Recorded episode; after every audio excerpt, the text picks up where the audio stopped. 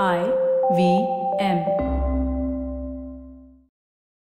Hi, You're listening to IVM daily.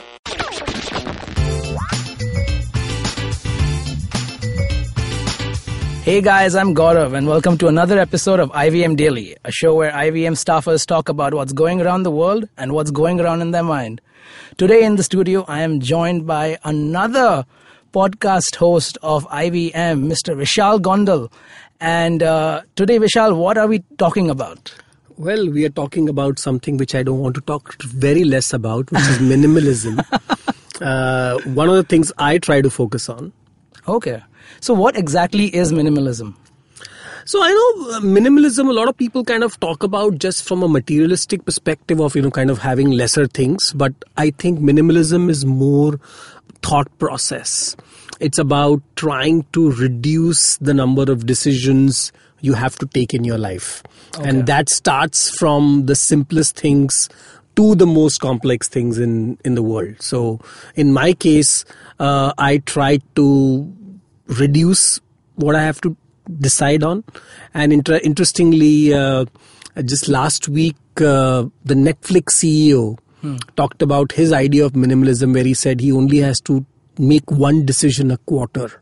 So I think you need to figure out a way to get to that, whether it's running your company, whether it's running your household, or whether it is running your own life. This reminds me actually of the Matrix movies. And over there, the main thing they said that the problem was is choice. You know, the more choices you have, the more problems you're going to have. The red pill and the blue pill. Yeah, the red pill. Exactly, exactly.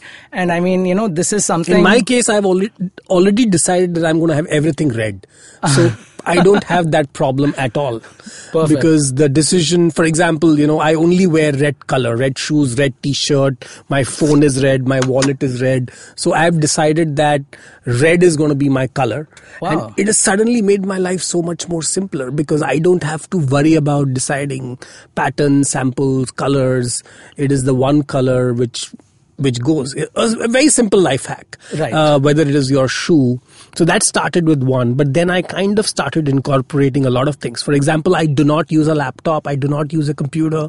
I used to use an iPad, but that is also reduced. So all my stuff is on my phone. Okay. Uh, if you cannot communicate with me on a tweet or 120 characters, or my communication with people is at that light, if Hmm. you can't get me in that, so it's not maybe worth getting each other. So it's again trying to be minimalistic when it comes to Communication. uh, communication rather than trying to write elaborate things. Um, I, another thing which kind of I do from a uh, from a minimalism perspective is I am trying to now focus on a, a f- a interesting philosophy wherein uh, it's it's uh, very famous in Japan. It's called the KonMari method. KonMari method, and it's an app on your phone. Yeah, KonMari, how to clean your home once and never need to do it again. So KonMari started this whole philosophy in Japan. Okay. and she's like started it there and now there are like people who are certified to help you become minimalistic Wow. in thought in in where, how you live Process. everything Right. I Everything. mean, this this I mean idea in terms of problem solving to like reduce the number of like problems that come up in your life. It's perfect. I mean that's why we are all looking for a more stable life, you know, like a routine and things like that.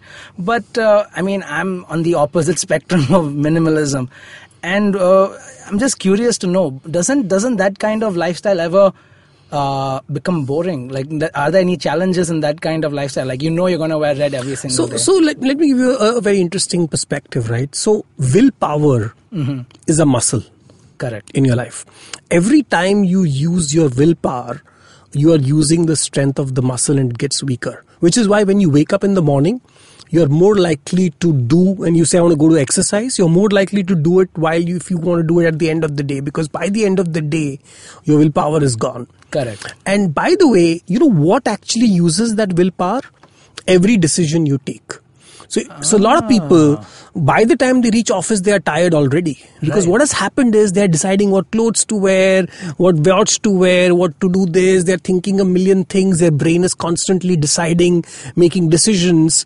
And by the time you reach office and you've done nothing and you're exhausted and you find that at times because what is happening is your brain is constantly firing those neurons and making those connections and making decisions so now imagine if you could use your brain only for the decisions which mattered to you.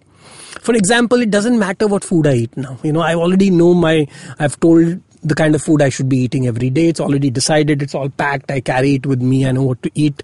So I've removed the decision of what food to order, or I've removed the decision of what clothes to wear. I've removed a lot of these decisions.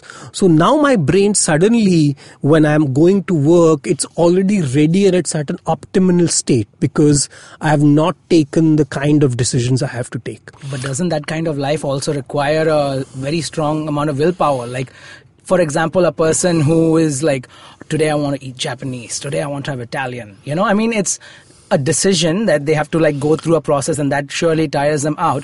But maybe that's No, kind you could of. make the decision once and say every Friday I'm going to do it. So I'm not saying that you can't do variety. It's just that ah. you program that as part of your program and not do it every day. If you have to every day decide what food you're going Very to eat, true.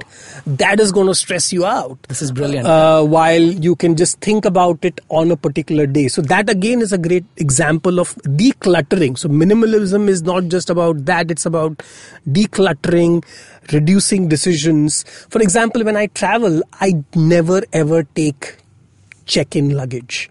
I think it's the worst thing you can do if you travel with check-in luggage because wherever you go today, you can do laundry, you can, you know, figure out what clothes you have to wear and your quality of travel increases so much better if you don't have check-in luggage because you are no longer coming landing then waiting you know for half an hour to one hour for getting your bags and then your bags get lost you know the whole thing right Yep. it's better to figure out what you can carry in a just a, a carry on Correct. and that one thing can change your life if you just tell that i am not at any cost going to travel with check-in luggage. And then i see people who are like you know at airports lugging 10 bags.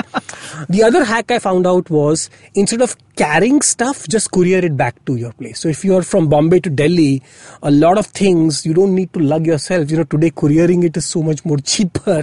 Just go and courier it and it'll reach home. But do not try to avoid checking in luggage like a plague That that's an example of of, minimalism according to me. Travel with minimal kind of stuff. And if at all you have to use something use it at the other end Right, right. So minimalism doesn't mean taking out variety from your life. It's just compartmentalizing it in a way where you don't have to make decisions on what variety you're going to have on each day. So you can still have an interesting and colorful life and it can still be minimalistic. and and so what has happened is it has made the dis- or decluttered your decision making cycle so when you go to a house for example you know in my in my like in my room i did not want any cupboards Okay. because I said that the more cupboards I have, the more stuff I'm going to store in it, which I don't need. Very true. So every three months, I purge stuff which I don't need because reduce the amount of stuff you're going to collect.